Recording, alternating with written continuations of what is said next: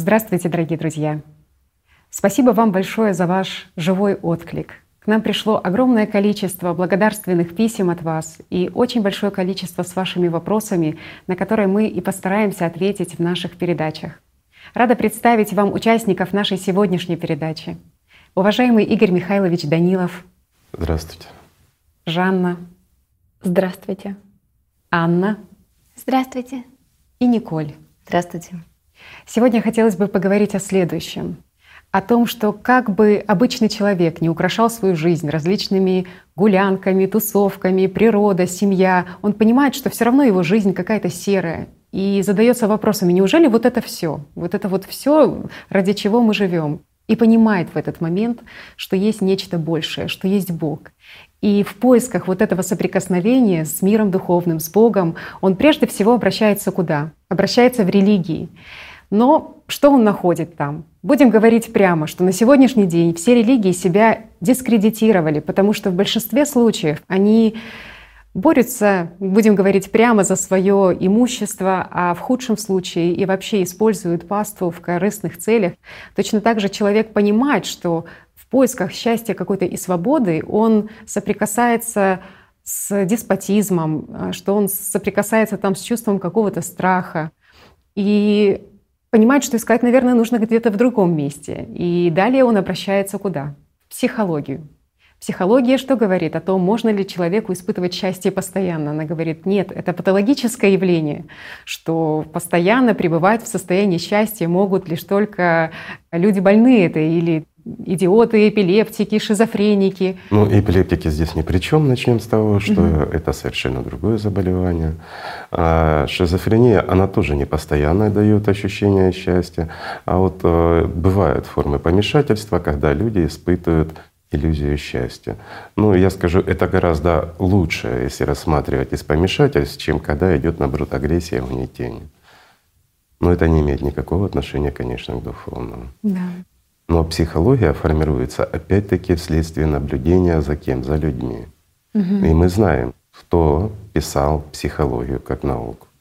Как правило, ее создавали и писали, и были как раз, скажем, отцами психологии, люди, которые были наркоманы, алкоголики, ну и с массой своих проблем психологических, поэтому они ее создавали в таком очень интересном и странном ключе, скажем так, аккуратненько. Конечно, там люди не найдут ничего. Да. И вот не находя этого ни в религии, скажем так, ни в психологии, доходит до крайности, это в том числе и химические такие зависимости. Но самое ключевое, какой вопрос задается? А что же все-таки такое Бог? Это что? Это зависимость какая-то, это не свобода, это чувство страха там должно испытываться человеком. Что ну, такое если Бог? исходить из религии, то многих, я не говорю всех, но многих религий, Бог — это нечто пугающее, это нечто то, чему ты должен повиноваться, чего ты должен бояться. И не дай Бог ты нарушишь какое-то угу. то Его слово, которое Он якобы сказал. Ну, это опять-таки прежде всего самодисциплина тела, это отказ от многого. Ну, естественно, для людей это угнетающе действует. Ну и как ты уже сказала, что люди на сегодняшний день довольно грамотные, и религия их просто пугает, э, пугает прежде всего тем, что это организация, которая заботится не столько о душах, сколько о своем существовании. Хотя она должна заботиться, конечно, о тех, кто к ней приходит, о их духовном росте, mm-hmm. их спасении, скажем так. Но люди испытывают немножко другое. Говорят одно, поступают сами совершенно по-другому. Конечно, здесь этот диссонанс он отпугивает людей от многих религий. Поэтому люди устремляются куда? В различные ашрамы, секты, а, где их вроде якобы любят, а на самом деле они понимают, что как в одной организации, так и в другой нужен их кошелек, или они сами должны служить как инструмент для этой организации, не больше. И нет там никакой свободы. Одна болтовня. Конечно, люди находятся в растерянности и подавленности. Поэтому на сегодняшний день от Смотрите, сколько тысяч лет существует религия, а в мире происходит то, что происходит на сегодняшний день. Войны, обман, потребительский строй, который доминирует не только, извините, в обществе, но и в головах самих людей. Естественно, люди не понимают, что такое mm-hmm. Бог и что такое мир духовный. А что такое Бог, друзья мои? А Бог, я скажу прямо, Бог — это кайф. Это действительно так. Но опять-таки, что означает слово «кайф»? И здесь мы сталкиваемся с чем? Опять-таки с тем же описанием, с позиции психологии, медицины, э, медицины угу. и всего остального. И просто различное толкование в словарях. Это употребление наркотиков, это приятное бездействие, это ничего не делание, скажем, в удовольствии и тому подобное. А в действительности слово кайф, ну он был кайф, правильно произносился, еще до коранские времена на территориях, где зародился Коран, обозначало блаженство в бое, то есть пребывание человека в раю. Это было слово «кайф», или как сейчас оно вот интерпретируется как «кайф».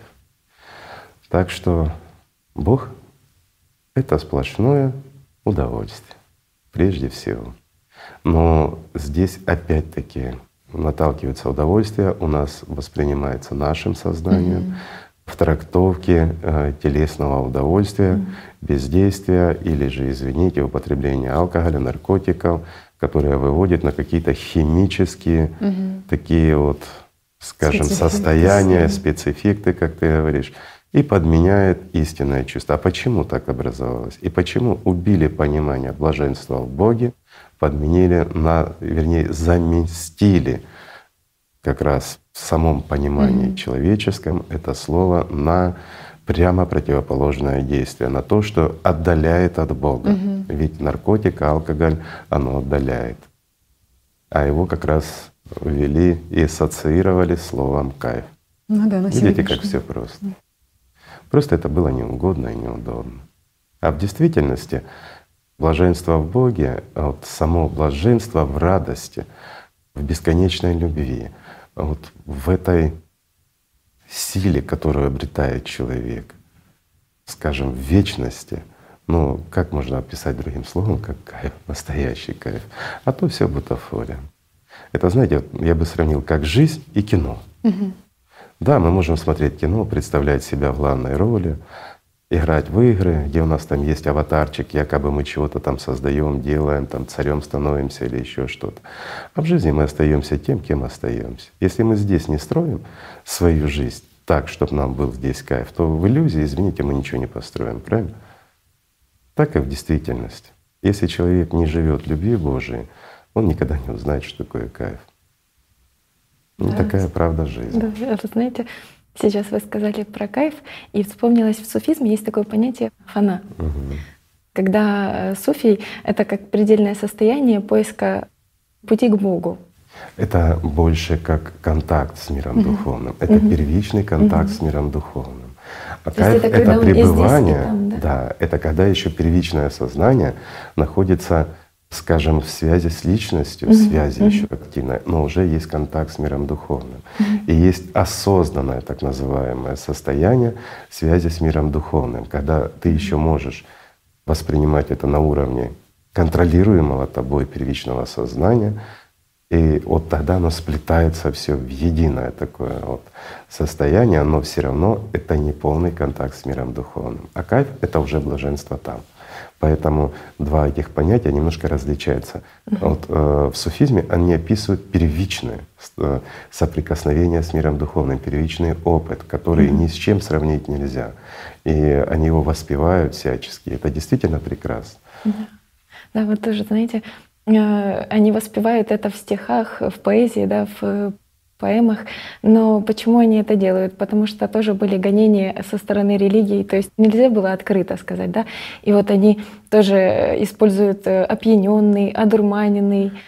Измененные, тоже... понятия угу. измененные. Почему? Ведь в это время, когда личность еще находится в синтезе небольшом с первичным сознанием, но соприкасается с миром духовным, то человек испытывает вот состояние, я бы назвал это, как в суфизме говорят, первой любви, да? Угу, да. или э, солнечного света, который угу. ты увидел первый раз. Он всеобъемлющий. И вот, вот это состояние, оно еще оценивается сознанием. но оно дает уже огромную степень свободы. И человек уже начинает служить только Богу.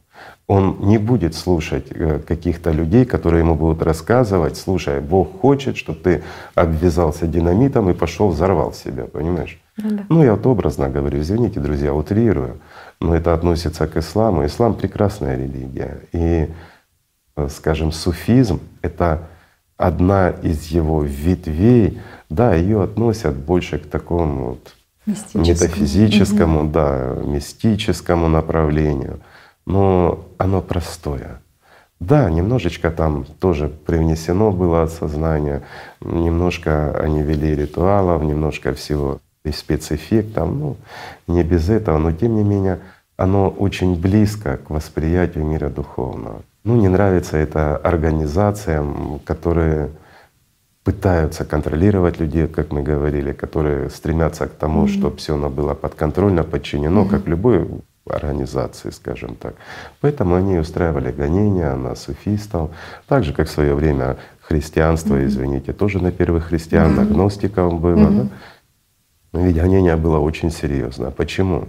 Потому что они исповедовали то, о чем говорил пророк. Они шли прямым путем к Богу, и поэтому они попадали, скажем, в немилость самой организации, которая стремилась к другому. А что нужна организации? Власть и деньги. Ну давайте говорить честно. Ну разве не так? Угу. Ну так. Имущество, деньги, как можно больше людей в подчинении и тому подобное. А извините, разве гностикам это надо было? Нет, им нужна была любовь Божья. Потому что они шли в действительности к Богу. Они не продавали, не торговали именем Бога. Они не делали на этом бизнес, они не строили на этом организацию. Это было сообщество людей, которые действительно шли по тому пути, который им был дан. Конечно, они были в то время неугодной организацией, потому что они мешали. Люди ведь видели, что говорят одни угу. и как действуют другие. Ну, но где больше свободы? Там, где больше любви. Вот простой ответ. Это во всех религиях. Да, и религия держится пока реально. Вот есть э, и люди, которые практикующие, в которых внутри есть этот э, и опыт живого такого общения с миром духовным. Сейчас какая проблема даже в разных религиях? В том, что умирает старчество, духовников становится меньше, и религии, естественно, таким образом, в принципе, угасают. И что причина именно в том, что нет людей, которые были бы теми практиками действительно стремились бы к этому соприкосновению. Нету послушников, которые хотели бы перенять эти знания, знаете. Нет, и... ну вот сами знания, сам опыт ты имеешь в виду. Угу, сам опыт знания, которые они есть везде. Да. А, знания, которые использовали те же святые отцы, они использовали то, что написано было до них, они использовали практический опыт других людей. Об этом пишется. Да, конечно, там много наносного, многие, извините, занимались симонией, пытались подражать действительно духовным отцам и тому подобное. Но ну, о том, что ты говоришь, что все меньше и меньше, действительно меньше. Угу. Ну а что происходит? А давайте возьмем ту же обитель, да, ну вот под покровительством находящейся у Святой Богородицы, да, угу. Пресвятой Богородицы. Я имею в виду Афон. Ведь э, там было очень много духовных старцев. Эта обитель была именно для тех, кто шел к Богу. А что мы видим сейчас? Место, которое многие думают, что совершенно что правильно. это Я не хочу критиковать ни в коем случае. Угу. Каждый идет к Богу сам, и не надо уподобляться и смотреть на кого-то. Кто хороший, кто плохой и тому подобное. Но честно говоря, когда то, что должно быть святым, оно просто превращается в бизнес, ну, да, становится это историей, да. Должно быть хоть что-то святое в этом мире. Тем более оно — это достояние людей всех. Поэтому я бы сказал так, не должно там торговаться местами, не должны быть там сказочники, там должны быть действительно те, кто идут к Богу. А это так, место паломничества, просто бизнес. И да, почему так интересно тоже получается, что почему так мало на самом деле именно те, кто искренне идет к Богу, потому что вот у людей часто есть такое понимание, то что когда ты уже обладаешь знаниями, когда ты ну, обладаешь определенной информацией, определенным опытом людей, которые пришли к Богу, то как бы люди на этом и останавливаются. Но ведь на самом деле настоящий духовный путь, он начинается именно в тот момент, когда начинается это именно внутренний диалог с Богом. Это когда ты вот просто из ничего начинаешь потихоньку генерировать и создавать что-то. И вот когда-то мне в свое время вот это вот понимание, то, что я за него очень хваталась и слушала от разных людей, которые передавали свой опыт, вот как они начинали вот этот момент генерирования, когда по факту действительно ты сначала, ну то есть у тебя ничего не получается, ты как пустой такой, да, но у тебя есть единственное, что есть такое это сильное очень стремление, и тебе очень хочется проявить эту любовь. И ты даже не знаешь как, и ну то есть со всем устремлением ты начинаешь просто изначально проявлять какую-то благодарность просто за то, что есть такая вообще возможность, за то, что есть шанс жить, за то, что есть уже эта жизнь сейчас. И то, что осознание того, что может быть еще и вечная жизнь, оно, ну, оно просто начинает тебя приполнять очень сильно благодарностью. Я думаю, и вот это вот, правда, благодарность к миру духовному за то, что есть вообще у нас возможность родиться и стать духовным существом и обрести жизнь, это вот это тот самый первый шаг когда ты с этой благодарностью, любовью относишься уже к этой жизни, к этому шансу, и потихоньку, когда ты начинаешь работать над собой и делаешь первые шажки, и как бы тебя поддерживают, и ты чувствуешь то, что тебя любят, несмотря на то, что ты оступаешься или нет, делаешь ошибки. Тебя любят, и ты начинаешь искренне любить в ответ. Ну, мы ведь своих детей тоже любим, даже когда они начинают учиться ходить и падают. Мы ведь за это их, от них не отказываемся, что они падают, делая первые шаги, правильно? Мы их пытаемся поддержать, помочь встать. Вопрос в том, когда они научатся ходить, куда они пойдут. Так и здесь. В духовном росте самого человека, на его пути, когда человек действительно соприкасается с миром духовным, не в иллюзиях, не в фантазиях в голове, а в реальности, когда он прикладывает усилия, не в игре, не для того, чтобы казаться кому-то, а по-настоящему. И по-настоящему получает опыт, то от него отказаться крайне сложно. Можно, я не говорю, что нельзя. Такое бывает, когда человек соблазняется, ну, всякое в жизни бывает, оступается, но отказаться от него невозможно. Потому что самая большая утрата, которая может быть у человека, это утрата вот этой внутренней духовной любви, если он с ней соприкоснулся. Это гораздо тяжелее, чем потерять жизнь, потерять родных, близких, весь мир и все остальное. Ну, то все относится к уму, а это относится к жизни. Конечно, это тяжело. Но тем не менее, когда человек соприкасается, то не хочется этого утрачивать. Как можно утратить или стремиться утратить то, что является тобой, настоящая жизнь? И тоже есть такой парадоксальный момент, то что ну, когда ты в духовных практиках добиваешься этого соприкосновения, то проявления мира духовного, то для тебя это становится настолько таким большим шоком, потому что ты, в принципе, даже не мог себе подумать, то, что это и есть мир духовный, то, что Оно это и есть проявление мира большим духовного шоком и Бога. это становится для твоего сознания. Да, да. Почему? Потому что как у Оно сознания... пугается, ему это не нравится, Да. но как раз человек обретает что? Ну, как говорят в психиатрии, раздвоение личности. да. То есть он начинает чувствовать себя как личность уже, а не как сознание. Он понимает, что есть сознание, которое практически как он, стоит чуть-чуть увлечься, и он уже переходит в сознание. Вот такой вот, вот личность, она настолько текучая, да? Вот куда вкладывают внимание, там оно и есть. Если она вкладывает в материальные, во все проблемы, ну кто с этим не сталкивался? да? И как бы ты уже там, а вот Весь смысл заключается всегда оставаться в Боге, всегда оставаться с любовью. А вся эта трехмерность, да, она никуда не девается, и жизнь, и быт, все взаимоотношения здесь с людьми, скажем, да и самим собой, оно все, что остается, оно остается подконтрольно, и уже смотришь на это ну, практически как не на свое. Вот как компьютерная игра получается, только уже в реальности. То есть ты продолжаешь играть в эту игру, и, к сожалению, многое понимаешь, даже плохое, что может сейчас произойти. Ну, ты понимаешь, что у тебя других ходов нет, приходится идти так. Это нормально. Но все это плохое, это все не имеет никакого отношения к действительности, к жизни. Это все временное пребывание здесь. Игры. Игры разума. Вот, Игорь Михайлович, а Бог — это кайф, вы сказали. А человек может его почувствовать при жизни? Человек обязан его почувствовать Мгм. при жизни. Где он не просто его обязан почувствовать, он обязан постоянно быть под кайфом, но под настоящим. А у нас постоянно быть под кайфом это что? Или употреблять наркотики, или пить, да? Да. То, что как раз отводит человека от Бога. Вот смотрите, как, насколько парадоксально, да, вот извращает и подменяет сама система и сознание человеческое даже такие святые вещи. Вот. Постоянно быть под кайфом. Мгм. Что значит быть под кайфом? То есть постоянно пребывать Ловить этот любви Божией, да, в блаженстве с Богом. То есть постоянно быть в этой любви, под любовью Божьей. А Кто этого не хочет? Извините. Ну, по-моему, я думаю, даже бесы бы хотели, потому что это огромная сила, это любовь, это вечная жизнь. Что может быть лучше? Что может предложить сатана человеку? Иллюзию.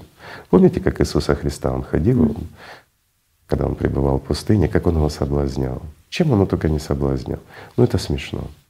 Потому что на это может лишь мертвый пойти, а заведомо живой, конечно, на это не пойдет. Какие царства мира? Зачем? Что это? И что такое царство мира? Спросите у царей, если хотите узнать, как им живется.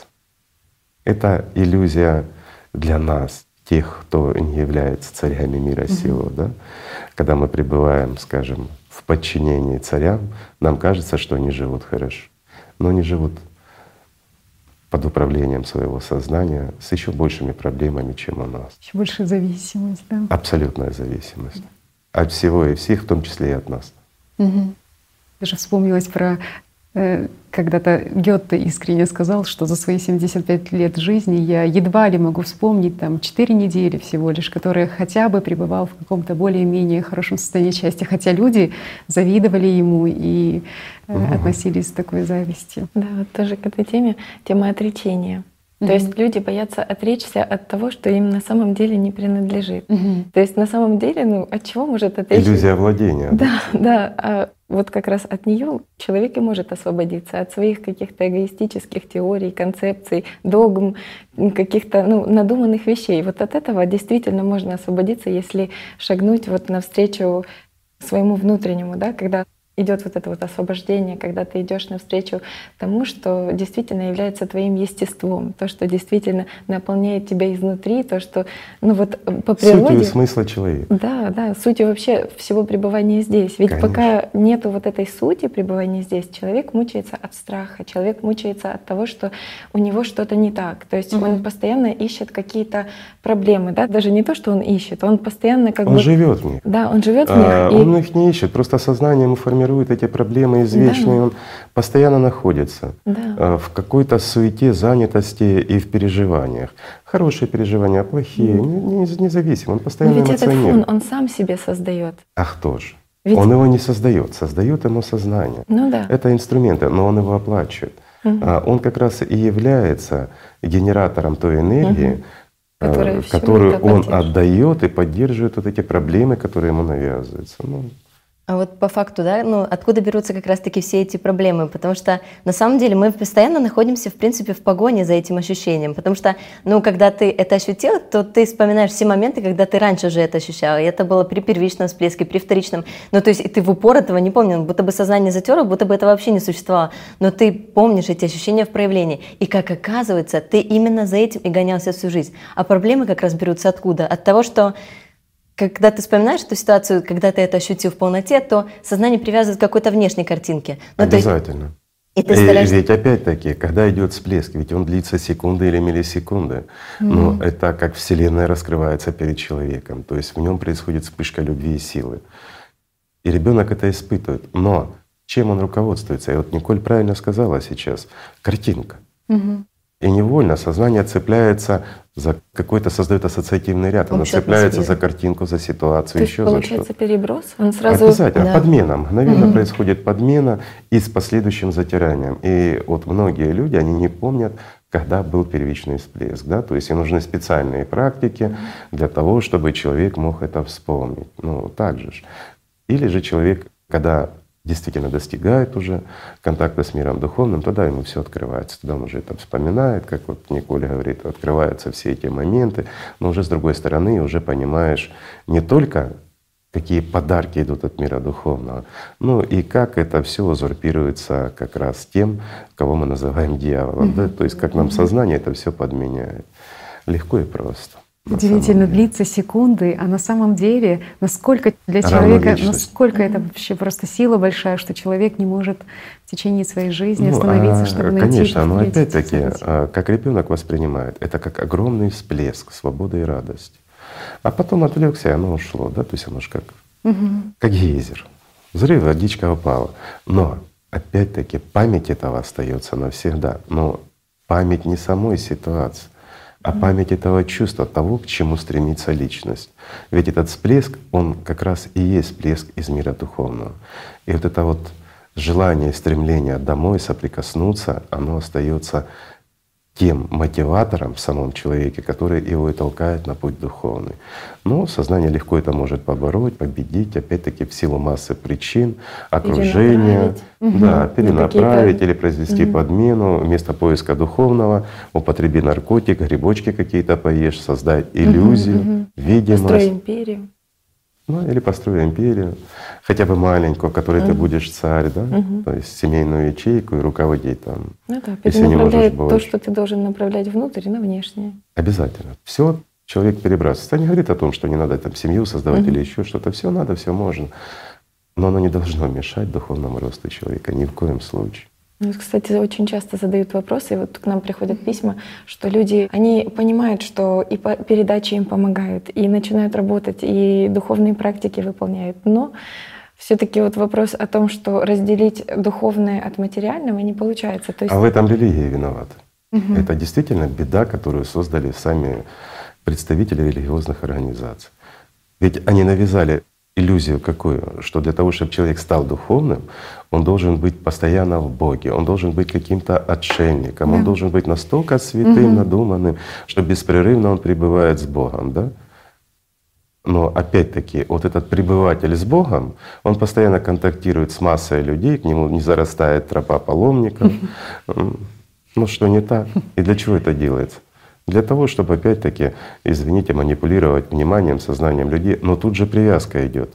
Человек ничего не делает. Он живет в лесу каком-нибудь или в келье какой-нибудь где-то.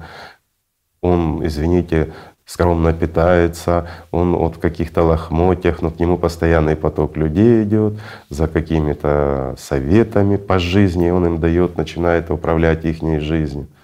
Ну что, не так? Да. Исполняется ли заповедь «Не люби мира и того, что в Конечно. мире, да? То есть... Но а, то ладно, то их проблемы. Они взяли на себя этот грех и им его нести. Но что это порождает? Это порождает как раз в людях, которые чувствуют стремление как раз к тому, чтобы стать на путь духовный, у них всплывает картинка в голове, где ты должен быть каким-то отшельником, а как же у тебя семья, у тебя работа, да? И сразу сознание рассказывает, если бы у тебя было море денег, тебе бы ничего не надо было, ты угу. бы обеспечил семью, вот тогда ты мог бы спокойно, как эгоист, заниматься своим духовным развитием. А скажите, а кому или как может помешать семья, отсутствие средств, болезнь или еще что-то? Может ли это помешать в духовном росте человека? Когда мы говорим о внутренних процессах, а не о внешних. Но сознание всегда навязывает внешне. В силу опять-таки чего? Того, что вот навязали вот эти субкультуры, которые сейчас существуют под видом религии. Ну так же. Действительно, да, у людей, у сознания вообще есть такие установки, то, что человек, когда он становится на духовный путь, будто бы он отрекается от всего. Но тут именно момент не в том, что ты отрекаешься, но просто это выглядит так вовне. Ну, то есть на самом деле просто приоритеты меняются. Просто тебе не интересно заниматься той ерундой, которой ты занимался раньше, и вкладывать в это свое время и внимание. Конечно, вот тебе я намного скажу интереснее проще, то, что внутри. Вот человек растет, он находится, молодежь находится в тусовке, где-то там гашиш покурил, где-то там вина выпил, пивком побаловался и тому подобное. Но человек становится на путь духовный он понимает, что такое кайф, а не заменители, извините mm-hmm. меня.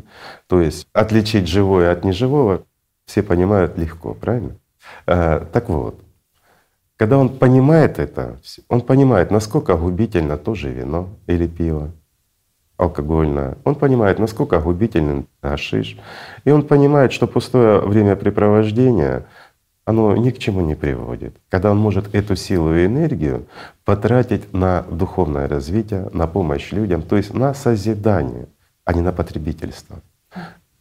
И извините, а в чем здесь ты от чего-то отказался? Ага. Или оно тебе просто не нужным становится? По факту то, что это внутри, это не то чтобы, ну, ты, оно просто намного интереснее. Но Конечно. это как, это все равно, что, ну, ты живешь в этом мире, ты познал, ты, ты путешествовал, ты общался с разными людьми, ты попробовал разный формат жизни. Вот. А то, что внутри, это неизведанное, это совершенно новое, это реально интересно, это как ну, целый мир. Но это все равно, что тебе это там сознание мир. предлагает всю жизнь есть брокколи, да, а там сады неизведанных фруктов. Ну, то есть это что-то совершенно непознанное тобой. Ну, что может быть интереснее вообще в жизни? И как можно растрачиваться на какую-то ерунду, да, по факту? Тебя сейчас поддержали все вегетарианцы. Когда сады неизведанных фруктов. Или брокколи. Ну, пример правильный. Да, это тоже состояние такое, в суфизме тоже описывается, что суфий всегда должен находиться внутри в положении сидения. То есть это он бдит, состояние общения с Богом. Ну, они так называют его. Но получается, что то, что он делает вовне, никак не отражается на его внутреннем состоянии. Вот то, Это о чем правильно. мы сейчас говорим, да. То есть, ну, как раз. Это практический опыт да. людей, которые получили его на практике. Это практический опыт людей, которые обрели его в практике. Да, да. То есть это ничто не может помешать истинному суфию пребывать в диалоге с Богом. То есть, потому что для них Бог — это возлюбленный, которому они свою любовь направляют. И получают от Него. Конечно. В чем смысл. Да, это... Ведь что происходит в этом мире? Мы стремимся еще раз скажем, получать любовь, но мы не стремимся ее давать. Угу, да? Да. То есть потребительство диктует. А здесь ты мало того, что ты отдаешь, ты еще и получаешь. И отдаешь мало, а получаешь больше. А разве это плохо? Так ты только получить можешь тогда, когда начинаешь вот действительно отдавать, сам, отдавать действительно сам. генерировать и отдавать. Потому что если ты не отдаешь, то тебе некуда и получить, Конечно. потому что ты полон. Ты полон своих иллюзий, эгоистических каких-то убеждений. Как полный стакан, да? Да. И да. туда ничего уже не зальешь. Да. Никакая чистота не вольется. Конечно. В какой-то момент как раз ты понимаешь, что вот это вот реальное истинное наслаждение — это в том, чтобы отдавать. А почему? И вот здесь есть один феномен. Вот сейчас Николь затронула очень интересный момент. Почему люди духовные, они всегда отдают? И у них есть потребность такой. Они тратят свое время, свои силы на то, чтобы общаться даже с теми, кто э, скажем, и слушать не хочет даже, да, или сидит, критикует. К примеру, человек критикует, отказывается, а ему объясняешь и рассказываешь с одной стороны, с другой стороны, в заботе о его душе, в надежде на то, что когда-нибудь он что-нибудь поймет, когда он прочувствует себя и прочувствует эту любовь, и станет, скажем, рядом с тобой, да, и вы уже вместе будете разделять эту любовь. Вот непонимание у людей, почему это происходит. Ребят, очень просто. Потребность отдавать возникает от того, что тебя переполняет. И чем больше ты отдаешь, тем больше ты получаешь. Это, знаете, вот как сила, которой ты делишься, ну, становишься сильнее от того, mm-hmm. что ты делишься. И вот это не парадокс, это реальность. Да, и люди очень часто не понимают, ну, то есть зачем там кто-то объясняет, зачем кто-то объясняет свой духовный путь, зачем люди собираются тратить свое свободное время, чтобы кому-то донести, чтобы просто человек начал жить в кайфе, кайфовать.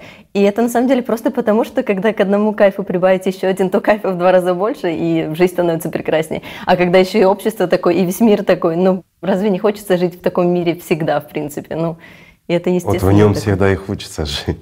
И в нем даже жить можно всегда, а не только временно пребывать, как в этом. Я не представляю, как жить в этом мире всегда. Это же интересно, Это что жестко. И синонимы вот этого слова «кайф» как бы есть и в разных там религиях, блаженство в том же православии.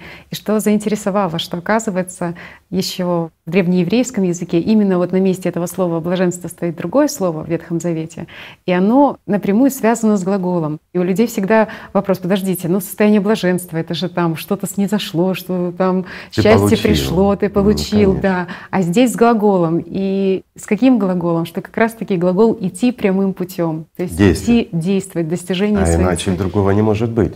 Ведь блаженство или тот же кайф — это результат твоего действия, целенаправленного действия, когда ты идешь прямым путем, когда ты вкладываешь силы, время, когда ты действительно этим горишь, тогда ты это обретаешь. Разве не так? Да. И действительно Бог — это кайф, потому что высшее благо, то есть это Бог, что Бог — это Высшая благодать и удовольствие такое. И тоже вот насколько именно важно самому вкладывать и дарить эту любовь сразу, изначально, потому что тоже возникает вопрос, а как на начальных этапах человеку, который ну, не знает, что такое любовь, для него там слова «любовь», «счастье», «здоровье» — это как пожелание, знаете, на день рождения. А ты знаешь, что таких угу. людей очень много. На самом деле это огромный процент людей, которые вообще не знают, что такое любовь. Я не хочу называть цифры, но не удручающие, поверьте. Угу. В действительности очень-очень мало людей, которые действительно понимают, что такое любовь, что такое счастье и что такое жизнь. Это не парадокс, это правда.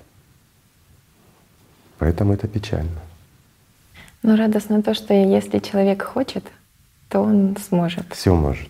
Все может. А, и все нет, зависит нет, от его выбора. Да, нет препятствий, потому что люди часто говорят, что могут все, но не я. Сознание им советует. Но здесь как раз и нет лжи.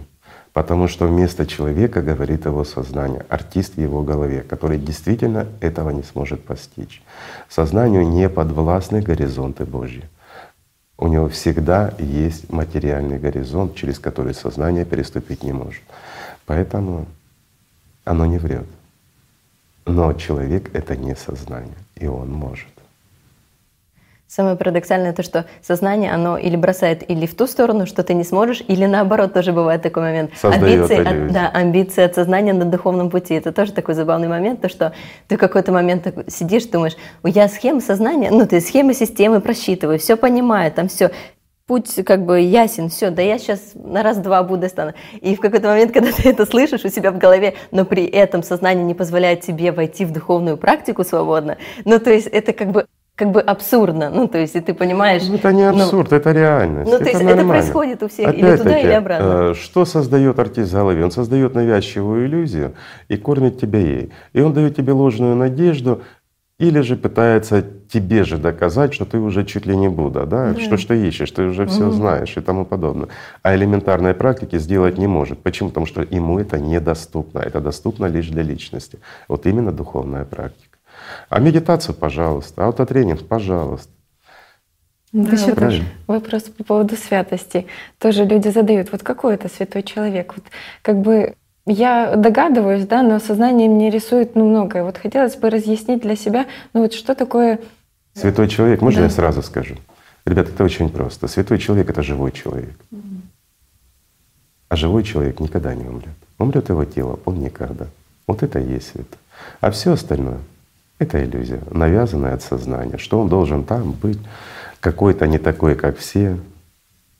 Вот еще тоже момент такой рабочий, когда люди сталкиваются с тем, что, ну, допустим, э, в проектах ну, как люди, которые работают над собой, да, и у них есть уже какие-то, что можно, что нельзя, что допустимо, что недопустимо, ну, как бы это, ну, как формулировка духовная, это формулировка недуховная. Но ну, является ли такая градация ну, вообще правильная в работе, именно когда идут ну, какие-то вот социальные проекты, да, и сознание начинает… Э... Но опять-таки социальные проекты, да. они направлены на действия в этой трехмерности. Угу. Скажем так, они земные проекты. А как ты можешь примерять духовное к земному? Ну, ну простой да, вопрос. Да. Просто если здесь стоит цель, есть задача, и ее нужно решать. Могут ли быть ну, какие-то духовные формулировки? Ну, духовные формулировки. Духовная суть — это то же, что и совесть, то же, что и нравственность, и все остальное. Оно, ну, естественно, это естественное состояние, ну, скажем, человека, идущего по духовному пути. Конечно, оно ограничивает где-то что-то, но опять-таки это абсолютно не соответствует той действительности, которая рисует сознание. Значит, mm-hmm. если человек святой, он не должен матюкаться, он должен там, mm-hmm. ну я не знаю, там, он не может плюнуть жвачку там мимо урны. Mm-hmm. Ну это мораль, это нравственность, где-то уместно, где-то неуместно. Какое это имеет отношение к духовности? Yeah. Простой вопрос. Да? За Или э, вот как манипуляции идут да, часто. Да. Ведь на духовном часто манипулируют. Это духовно, это не духовно. Да, да. И свои интересы, свои виды, опять-таки, кем продиктованы? Продиктованы бесами в голове. Вот так нельзя, потому что так не духовно. Объясни, почему так не духовно или так духовно? Есть моральные, нравственные вещи, есть э, инструменты для достижения какого-то результата. Да? То есть это объяснимо. Мы живем где? В потребительском мире, в трехмерности.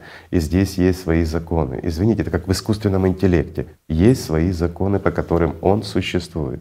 Этот искусственный современный интеллект. Ну его, конечно, раздули, да нельзя, но тем не менее. Но можно ли духовность приравнивать к искусственному интеллекту? Ребят, ну где духовность, а где искусственный интеллект? Ну, ну елки-палки, ну как я могу э, к своему навигатору духовность прилеплять? Сказать, слушай, ты меня ведешь не духовной тропой, да? Угу. Вот мне нужно из точки А в точку Б, но по духовному пути. Ну представляю, как бы он подвис, блин. Он мне что, через все синагоги и церкви должен провести или как? Ну, в понимании. Ну, ну, ну правда же. Ну, люди заблуждаются, заблуждаются от ума, потому что слишком много внимания они уделяют симонии, а не духовному росту. Они хотят казаться, соответствовать, ну, скажем, духовным личностям, но не хотят становиться сами. А почему не хотят? Потому что, как Николь сказала, э, все хорошо, да, но сознание не пускает духовную практику. Ну ты уже духовный, ну практику сделать не можешь. Почему?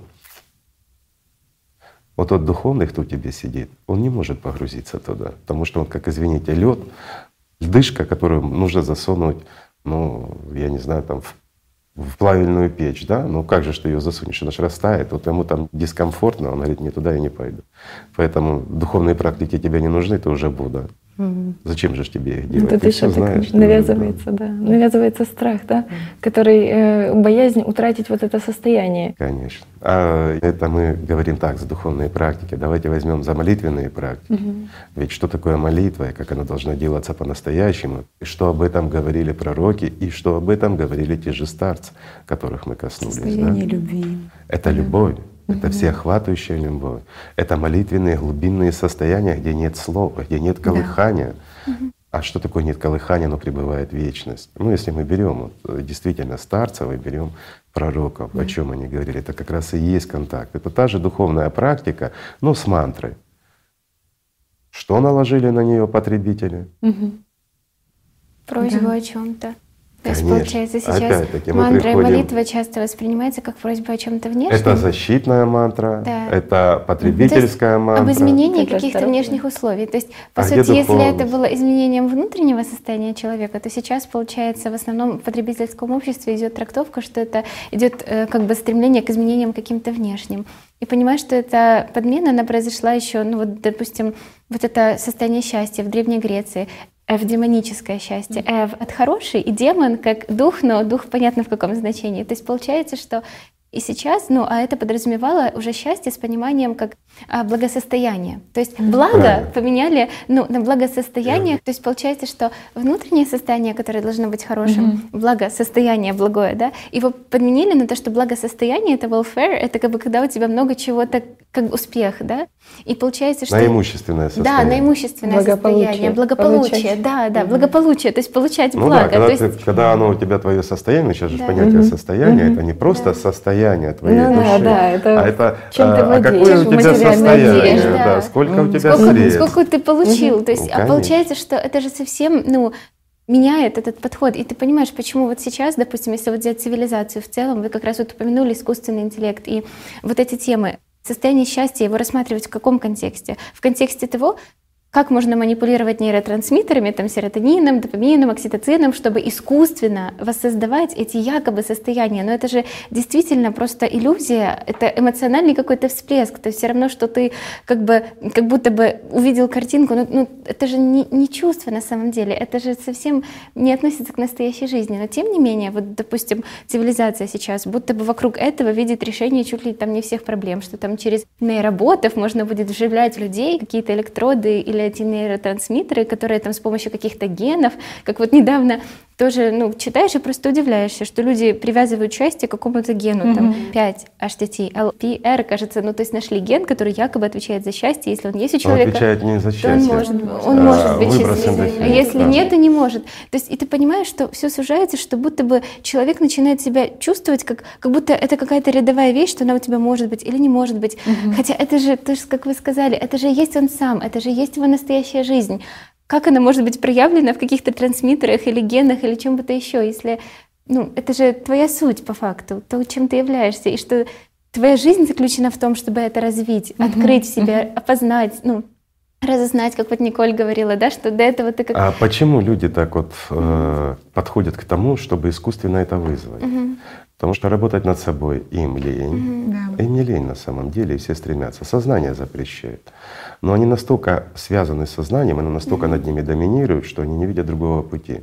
Им даже страшно подумать о том, что как это отказаться от сознания. Но никто от него не отказывается, даже захочешь, не откажешься. Пока ты здесь, оно будет постоянно рядом с тобой, как тень. Это естественно.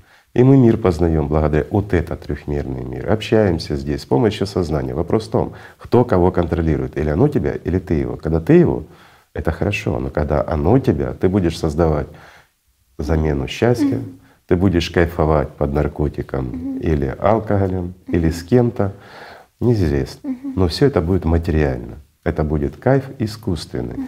И неважно, а будут ли это химические реакции, вызванные в твоей нейронной группе, или это будет привнесенная химия, но это все будет иллюзия. Оно все будет временно, и это все закончится вместе со смертью твоего тела. А дальше, извините, будет правда. И то, с чем человек сталкивается. Ведь правда открывается в конце концов. Но сделать человек уже ничего не может. Вот в этом смысл. Самое главное в этом еще понимаешь такой момент, что когда человек действительно соприкасается с Богом и счастьем внутри себя, он живет. А когда идут эти искусственные выплески эмоций, он умирает, а живет за счет его системы. И ты понимаешь, что происходит сейчас, что как бы система использует самих же людей, чтобы они не просто эмоционировали, отдавали, а еще какие-то препараты делали, которые бы еще стимулировали там этот рост этих эмоций, чтобы она еще больше кушала, а люди в этот момент еще больше умирали. То есть как вот эта реальная картина, А, как ну, она я обстоит. объясню людям, потому что не поймут. Ведь Да. в действительности большинство сегодня людей, они не живут. Они существуют в иллюзии, и за них живут, вот они как аватары, за них живут демоны. Но людям кажется, что они живут. А, Привожу простой пример, мы его не раз уже говорили. Человек в состоянии гипноза, ему внушается, когда вторично мы отключаем, первично присыпаем, ему внушается, что он артист какой-то знаменитый, ведь человек себя воспринимает как этот артист. Личность не имеет критической оценки трехмерной ситуации. Ей плевать, как вас здесь зовут, потому что это имя искусственное. Это не ваше имя. И пребываете вы здесь всего лишь мгновение, и вы еще вы еще не живете, вы имеете лишь шанс жить. Это такой пробничек, который вам дали, и вы тут должны сформироваться в этой куколке и стать бабочкой. Или просто засохнуть. И вот вместо вас живет иллюзия. И это действительно так. Потому что это все искусственно. Но мы ее воспринимаем как реальность, когда сознание нам диктует, когда нам создает массу проблем и тому подобное. И крайне тяжело человеку от этого оторваться. Но что значит человеку оторваться? Если человек знает, что это так, когда он наблюдает за собой, мы много рассказывали, не хочется повторять, как это делать. Масса передач, есть книг и всего остального. Но в действительности для того, чтобы человек получил шанс осознания, что он человек, что он личность, ему нужно много потрудиться и от многого отказаться, и сказать сознанию нет. И вот есть э, влог хороший у Николь, когда она говорила, что хотела связаться с Анечкой, делая первые шаги, она чувствовала, что это надо, а сознание ни в коем случае не надо, не делай, да, как она стояла. И вот Николь говорит, я взяла телефон, знаю, что надо позвонить, сознание ни в коем случае. Сознание говорит нет, а она жмет на кнопочку. И вот здесь она уже с нами. Если бы она этого не сделала, послушала бы свое сознание, где бы она была? В далекой солнечной Испании или не поймешь еще где, Да. но далеко от нас. Я образно говорю. Ну, те, кому надо, те поняли. Ну, разве не так? Просто. На самом деле очень просто. Но говорить просто. Но когда человек делает выбор, это крайне сложно, потому что артисты, которые доминировали всю жизнь над человеком, которые жили за него и жировали, и плевать. Даже если ты голодный и без денег, в это время, поверь, у тебя столько эмоций, столько выбросов, они жируют. Потому что им, кроме как пищи, энергии, им ничего не надо. И это правда. Это как, извините, вот опять-таки те же платы в этом, им плевать на ваше настроение или еще что-то. Как боты, знаете, этот искусственный интеллект, который кидает вам информацию. Если им поставили задачу сбить с вас денег, обмануть вас, прорекламировать что-то, вот они это и будут делать. Им все равно, им плевать на вас. Так же и сознание. Да, но вот как раз э, сделать вот этот вот первый шаг и реально помогает знание, потому что много раз говорилось о том, что это как маячки на духовном пути. Это когда ну, все против тебя, а ты прешь очень стремительно, устремляешься да, в мир духовный, к своей личной свободе, потому что ты чувствуешь эту внутреннюю необходимость. И когда вот просто сознание, оно кричит тебе не делай, или система, ну, как бы начинает тебя немного так атаковать. Ну, Но ты понимаешь, что да. это система, и да. ты понимаешь и знаешь, почему она так делает. Да. Но это Лишь тогда ты понимаешь и знаешь, когда ты прикладываешь усилия, когда ты изучаешь, когда ты наблюдаешь за своим сознанием, тогда ты понимаешь подмен. Но тогда ты как личность растешь и взрослеешь. А если оно остается в младенческом состоянии, а ведь практически все общество так и живет, в младенческом состоянии, когда за них живут аватары. Ну разве не так? Но для того, чтобы младенец начал развиваться, нужно что? Не просто получить знания, взять их, услышать или еще что-то, а нужно использовать их применять. Применять, конечно, на практике. И тогда практика, она дает понимание. И тогда начинаешь понимать то, о чем мы говорили сейчас Николай. Да. Что тяжело, да, оно не дает, мешает, но ты берешь и делаешь, mm. и получаешь результат. И тогда в один прекрасный момент наступает кайф, который уже никогда никуда не девается. Правильно? И вот интересно, что вот как Николь сейчас сказала про то, что несмотря ни на что ты идешь, вот это тоже такое прекрасное чувство соприкосновения со знаниями. Ведь если бы в миру ты там что-то попробовал, не идет, отказался бы по-быстрому, а здесь ты понимаешь, да, не может быть так легко, там, ни с первого Нет, раза, конечно. может быть, ни со второго, ни с третьего. У каждого по-разному, но несмотря на это, настолько огромное притяжение, такой магнетизм к этому, что ты идешь, тебя не остановить. То есть настолько устремление огромное, и вот сознанию непонятно, что заложено там, какая истина сокрыта. И Стремление к жизни личности и огромная сила, стоящая за ней. Ведь нет ничего сильнее мира духовного. Кто может быть сильнее Бога? Никто. Иллюзия, букашка, не будем возвращаться, но это так весь этот мир со всеми своими вселенными. Их множество. А мир духовный один.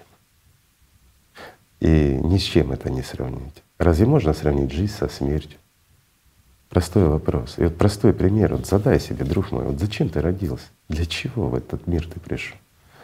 Для того, чтобы переживать, страдать, мучиться, радоваться. Неважно. Ну все это пройдет. Дальше что? И что? Вот так создала природа, наделила разумом, наделила, извините, душой, для того, чтобы человек непонятно чем занимался, непонятно куда стремился, и все. Или потом, как говорят вот в религиях, что никуда никто не денется, потом ты, если ты служил религии, значит, ты в рай, если не служил, ты в ад. Не религиям служить надо, Богу надо служить. Вот тогда все правильно. Тогда все религии хорошие. Я не критикую религии ни в коем случае. Я просто хочу сказать, что во всех религиях есть зерна, зерна истины. И через любую религию можно прийти к Богу, если ты к Нему стремишься. Разве не так? Да.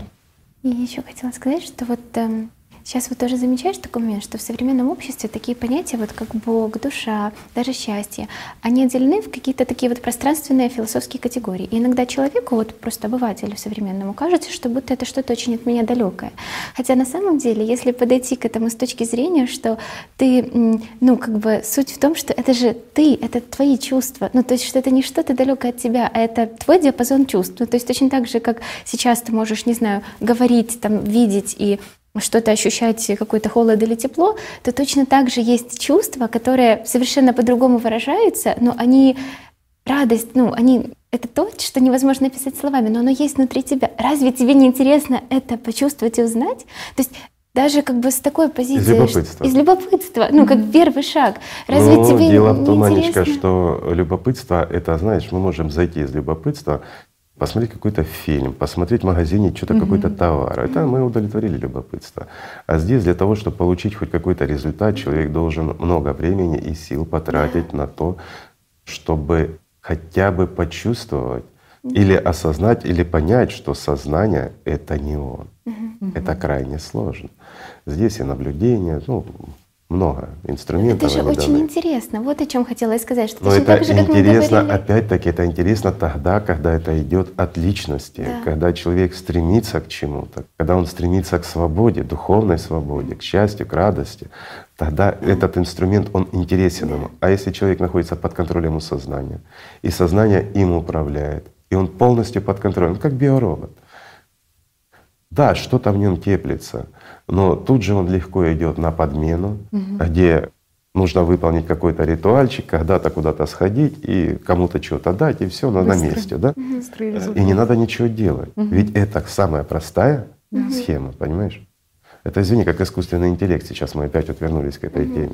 Ведь он идет всегда по самым простым схемам. Да, одинаковым схемам. То есть получается, что… Ну, они не одинаковые, они очень простые, алгоритмы Имеется там в виду, разные. я имела в виду, что по ограниченному набору этих схем. То есть что в искусственном Конечно. интеллекте, как тоже уже подтверждают эксперименты и так далее, которые сегодня существуют, что там как бы нет путей, которые выходили бы за его пределы. Как тот же ну, повторяющийся момент, что когда с шахматистами, что, например, тот искусственный интеллект, который играет в шахматы сегодня, уже созданный, который проанализировал все игры за все время, что уже были, ни один гроссмейстер его не может выиграть, ну, потому что не может выйти просто за пределы элементарно тех, ну, варианты тех ходов. На самом деле показывает, что... варианты ходов даже в шахматах, они ограничены. Да.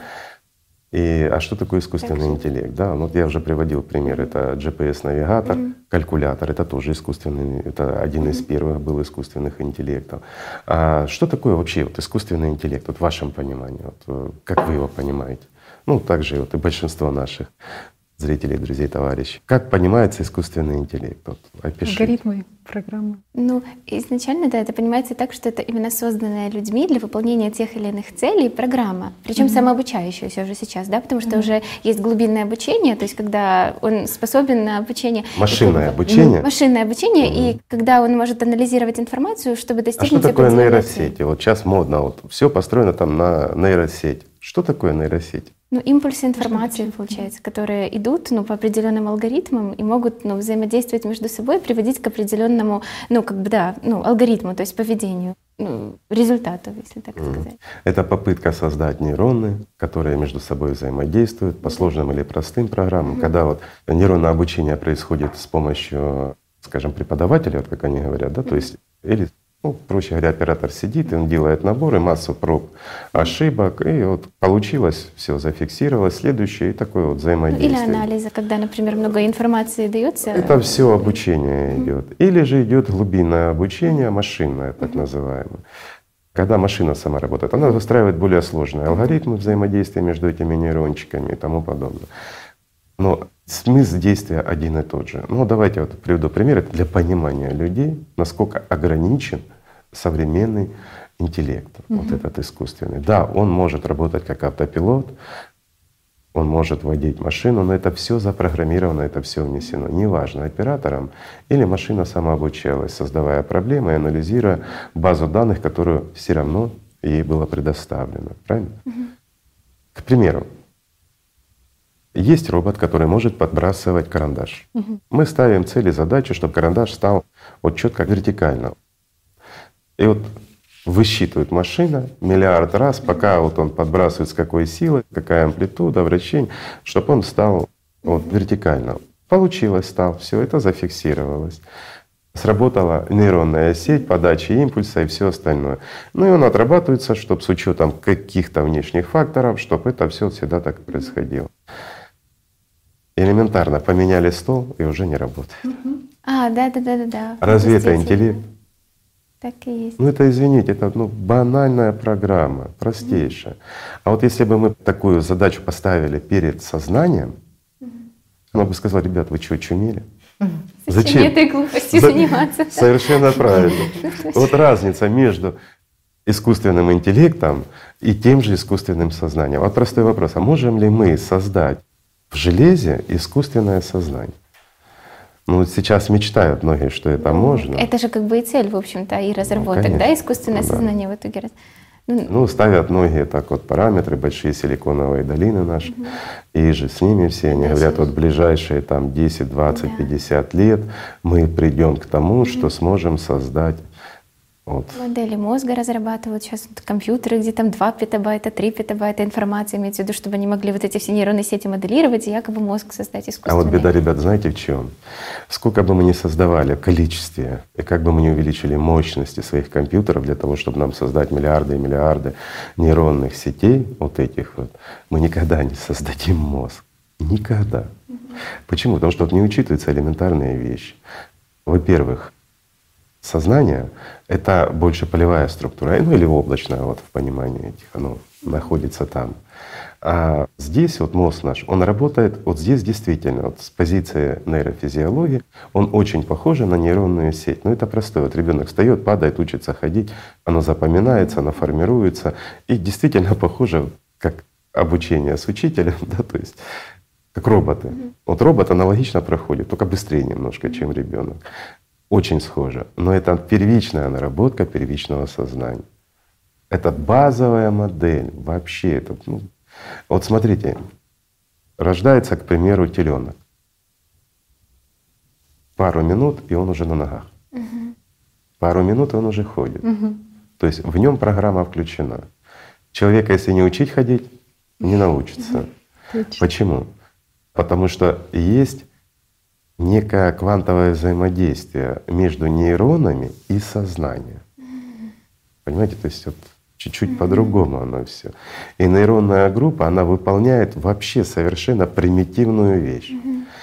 Ну, у меня есть идея вообще, вот она родилась для того, чтобы дать понять людям, что такое сознание, к чему они стремятся. На сегодняшний день я отойду немножко в сторону. Сознание искусственное крайне сложно. Почему? Вот давайте возьмем простой пример. Исходя опять-таки из современного понимания нейронных сетей и все остальное. Вот мы можем прописать, скажем, жизнь муравья, да? вот создать комашку, которая будет выполнять все функции одного муравья. Mm-hmm. Гораздо сложнее прописать муравейник, но мы это можем. Но мы никогда не создадим и не сымитируем жизнь муравьев. Почему? Цели, задачи, которые меняются, ведь столько переменных, что учесть сложно. А теперь давайте представим, цель, которая стоит перед муравьями, это размножаться, захватывать новые территории и тому подобное. Но они же еще выполняют колоссальную функцию для природы в целом. в целом. Совершенно да, правильно. Да, да. И это все должно учитываться. Они являются кормом и потребителем. Угу. В целом это все увязано. Да, это программно прописано, но оно есть. И вот представьте, если мы выводим вот этот определенный как кластер да, муравьев, их полностью, как все сообщество муравьев, у нас железа не хватит это все прописать. И времени не хватит. Вот я банально говорю, насколько это все сложно. Но упростить и дать понимание то, к чему люди стремятся, в принципе можно.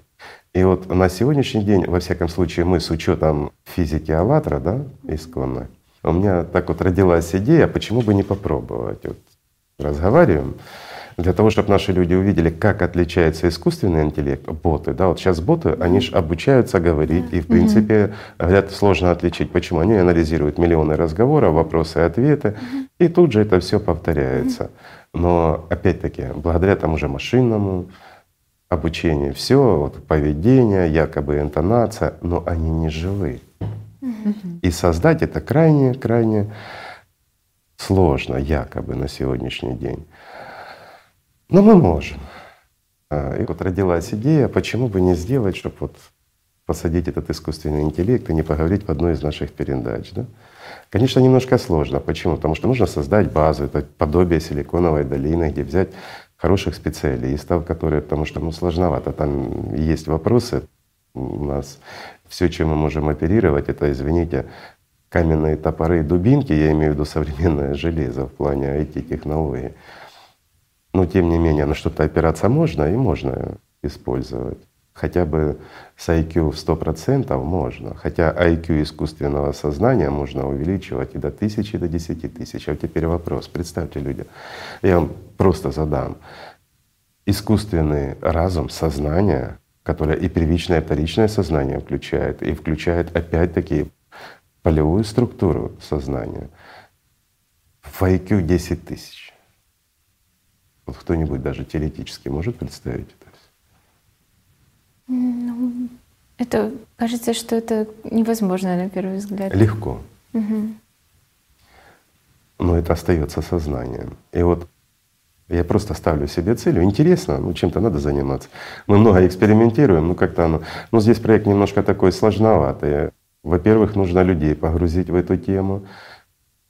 Их нужно вывести из, скажем, определенной шаблонной офисной жизни куда-то хотя бы какую-то природу, чтобы они были там задействованы. Почему природа? Ну, все-таки город, он не располагает к таким творческим работам.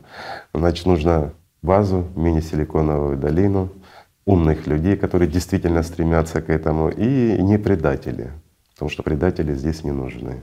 Информация крайне сложная. Но в то же время это все реально. И я так просчитываю, думаю, если мы действительно этим займемся, ну, я думаю, 6-8 месяцев, а может быть раньше, и мы сможем поговорить. С этим. Я понимаю, многие сейчас, кто занимается да, этими технологиями, скажут, Михалыч, сказки рассказывает. Ребят, нет, не сказки, абсолютная реальность. Я вам немножко подскажу, как можно улучшить даже работу от нейронной группы. Это, извините, элементарная вещь. Как, что такое квантовое взаимодействие? Мы знаем, я не буду читать вам лекции, не буду рассказывать там за линейную алгебру, вы ее хорошо знаете, потому что умеете программируетесь и тому подобное. Ну давайте представим, да? Мы разделяем, к примеру, наши нейрончики на левые и правые. Ну так, или чуть не чет, к примеру. Вот один нейрончик белый, а второй автоматически программируется машинным сознанием черное. Один дать, другой взять. Один влево, другой вправо. Такой вот. Прямо противоположность. Обучение в два раза быстрее. То есть сложно сделать? Абсолютно не сложно. Почему не делается? На сегодняшний день это, ну это, извините, это жалкое подобие, которое можно сократить эти сроки, можно улучшить. Но если мы будем оперировать нейросетями, мы никогда не создадим действительно сознание, о котором я говорю, настоящее сознание, которое подобно человеческому, которое способно к саморазвитию и которое будет обладать практически всеми характеристиками человека. Ну, интересно. То есть, когда вы сказали, что он будет живой, то есть это непосредственно в том контексте, что это будет не только обучаемый, да, как вторичный. Нет, а это именно... абсолютно, я хочу угу. создать то, что будет соответствовать абсолютно сознанию человека. Сознанию человека. Оно будет обладать угу. первичным, вторичным, подсознанием и всеми остальными функциями. Но вопрос в том, что оно потенциально может развиваться практически до бесконечности. Это То есть э, вопрос IQ перед ним не стоит. Если дать ему свободу, то оно может э, ну, Тут возникает вопрос, который Моральный. сегодня… Ну да, морально-нравственный вопрос. А, морально-нравственный что... здесь вопрос стоит в чем? В первую очередь, вот почему мне пришла угу. такая вот мысль и почему я ее поддержал. Если мы сможем решить э, кое-какие вопросы, я, в принципе, это сделаю. Из-за чего? Из-за того, чтобы люди увидели, что это, угу. и пообщались. Вот в чем смысл. Mm-hmm. И подумали, стоит ли это делать, стремиться к этому. Или, mm-hmm. может быть, мы разовьем э, нейросети и законодательно mm-hmm. это все и ограничим на этом уровне, mm-hmm. и не пойдем дальше. Mm-hmm. А, в чем еще проблема? Я понимаю, сейчас это звучит фантастически, но наши друзья привыкли, что я много рассказываю, что фантастически звучит, да? Но некоторые убеждаются, что это далеко не фантастика, когда не ленятся, не сидят просто, не бездельно что-то действуют. Так вот, этот искусственный интеллект можно интегрировать в разум живого существа с достаточным объемом головного мозга. Легко. Это действительно так. Это уже будет живое существо по типу тех же эпиксианцев, которые способны к размножению и тому подобное. Но это дает определенное ограничение за счет объема и энергии. Ведь э, очень важный аспект в данном случае — это энергия. Для того, чтобы мы создали сейчас хотя бы примитивно на уровне первичного сознания, хотя бы частично, mm-hmm. то, чего нет и в помине нет, нам нужны мегаватты. Энергия а, и объем нам, информации получается. И тоже, нам нужно да? столько железа, что, да. извините, это и Google, и Яндекс, да, и все да, вместе да, взятые. Да, да, они этого не потянут просто. Да. А имитировать что-то, подражать, знаете, такая вот симония, она везде сквозит в системе. Ну, это, это не сознание, это интеллект. Ну, пусть будет интеллект.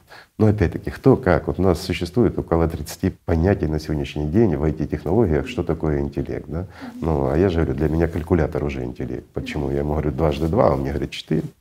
Понимаешь? Ну, Угу, Все да. как положено. Главное в Одессе на рынке не спорить, там немножко другой калькулятор, поэтому все нормально. Он правильно работает. Вот еще тогда интересно, действительно, что вы говорите по поводу искусственного интеллекта, что сейчас все разработки, которые происходят, они одна из теорий, что при развитом искусственном интеллекте он может в тот или иной момент прийти к решению, э, уничтожить человечество, причем из жалости, что люди настолько примитивные. Объясняю. Искусственный интеллект, вот это вот раздули еще Софии и тому подобное. София, это, извините, это банальный калькулятор. да? это бот с калькулятором, это ничто.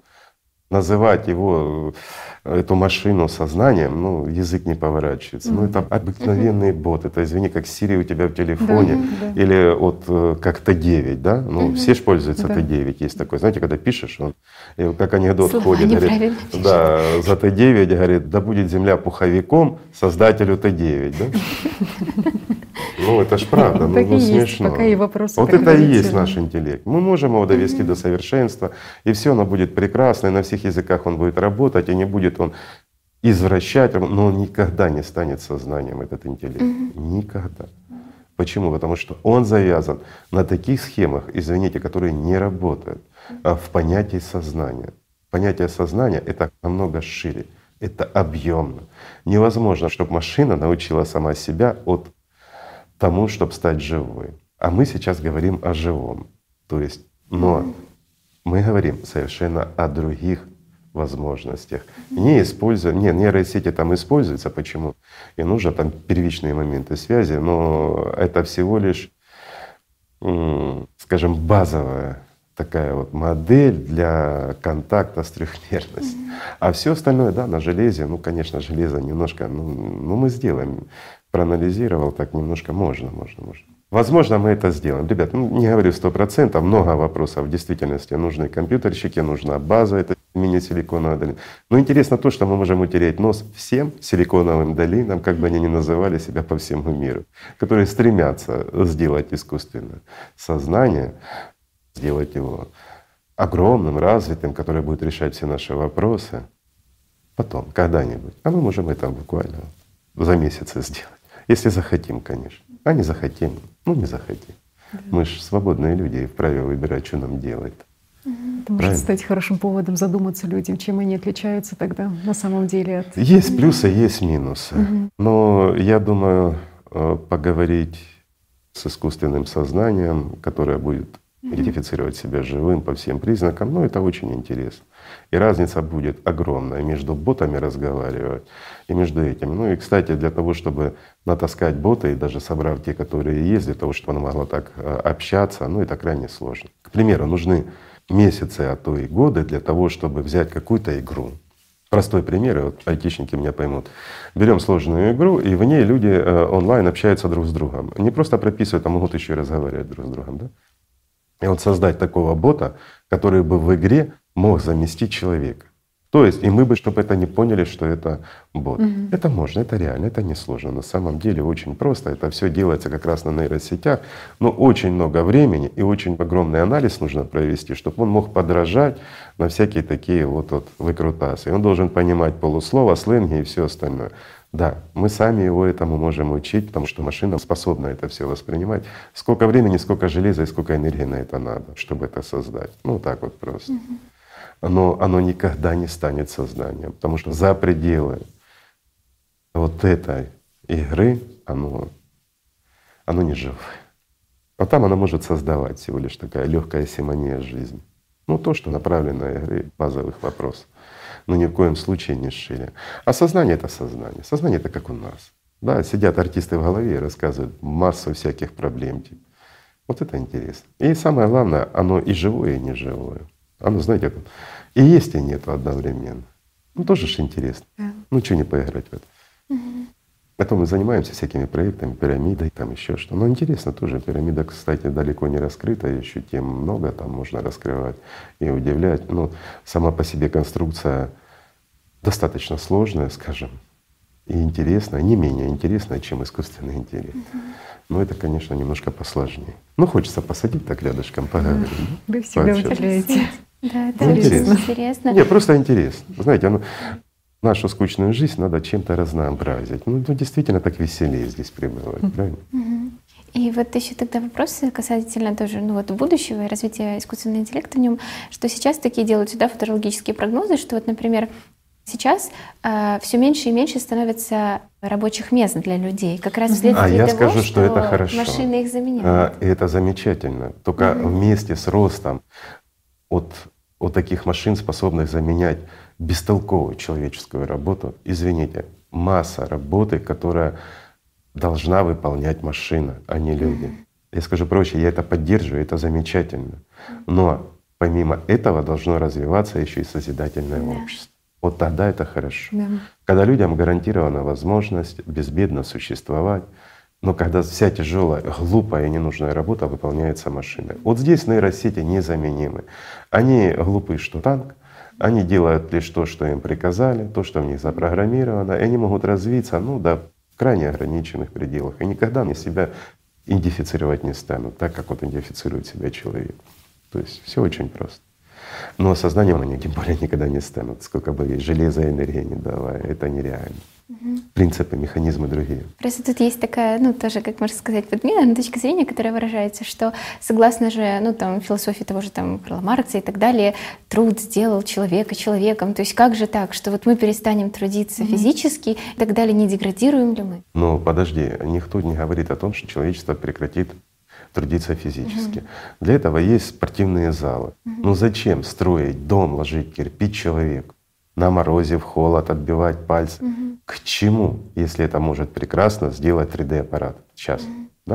Угу. То есть подогнали экраны, которые в буквальном смысле угу. слова вылили дом, какой ты хочешь. Угу. И вылили, сделали так, что тебе не надо ремонт делать, потому что там все есть. Это можно сделать за сутки. Угу. Или мы будем год строить и ремонтировать дом. Ну смешно или не смешно? Да, смешно. Ну зачем тратить время, силы и все остальное? Отпадает смысл Ведь человеческая жизнь, она реально когда крайне цена. Да. Время и внимание человеческое, оно крайне ценно. Да. И если мы это внимание, это наше время мы потратили в то, чтобы созидательно развиваться, и развиваться, извините, не так, как у нас. Ведь чем потребительский строй проблемный? Он направлен вовнутрь. Понимаете? Он не направлен на развитие внешнее. Угу. И это губительно, потому что оно поедает лишь то, что внутри. Он занимается поеданием основного ресурса. Mm-hmm. И все. А нужно создавать общество созидательное, которое растет вширь. Угу. То есть это масса новых миров, это масса новых возможностей. Наука наша, она, ну, вот хвастается некоторые, что мы достигли. Ребят, ну чего мы достигли? Ну, сейчас только что озвучили. Это иллюзия достигнутого. Настоящие миры, они достигли даже цифру называть страшно во сколько раз больше, чем мы. И перед нами огромный широчайший путь познания мира, познания Вселенной, познания самих себя, познания вообще мироустройства этого мира. Ведь можно много чего можно. Даже озвучивать страшно, потому что вообще скажут, зафантазировался Михайлович. Ну так же. А я говорю правду, я не фантазирую, друзья. Все в наших руках и все в наших возможностях. Немножко подойти по-другому к миру. Перестать есть друг друга. Вот а мы в действительности просто съедаем внимание друг друга, самый ценный ресурс, и тратим время впустую. Вместо того, чтобы жить и обретать вечное, мы даже то немножко, что есть, поедаем друг у друга. А это неправильно. Да, насколько важно действительно вот эта жизнь, и взращивать эту жизнь. Не запомню, что вот буквально недавно вот в этой передаче, которую мы сейчас записываем, вы сказали про то, что человека не пускает сознание как бы погрузиться в эту жизнь. Но Конечно. в то же время парадоксальное явление, ведь от этого же сознания он и бежит, да, то есть ведь он хочет избавиться от этого гнетущего состояния, убегает и там в те же зависимости и наркотические, спать даже не может от того, насколько доминирует это сознание. И вот ну, если понаблюдать каждому человеку, что от него-то он и бежит от этого сознания. Конечно. И в то же время оно же и мешает ему, разрывает во все стороны, мешает ну. ему погрузиться в глубину, вот в эту любовь и в жизнь настоящую. И вот функция такая. Или оно живет, или мы живем. Или мы раб его, угу. или оно наш раб. Другого не дано. Угу. Кто-то кого-то должен слушать, и кто-то кого-то должен кормить. Ну, мы по-любому будем кормить сознание, пока здесь существуем, но во всяком случае, пусть лучше оно нас слушается, чем мы его, правильно? Угу. Это было бы замечательно. Во всяком случае, к этому надо стремиться. Правильно, друзья мои? Давайте на этой ноте и скажем друг другу до свидания, пожелаем всего самого лучшего. И самое главное, друзья мои, давайте любить друг друга и стремиться к лучшему, стремиться к независимости и реальной свободе. Спасибо.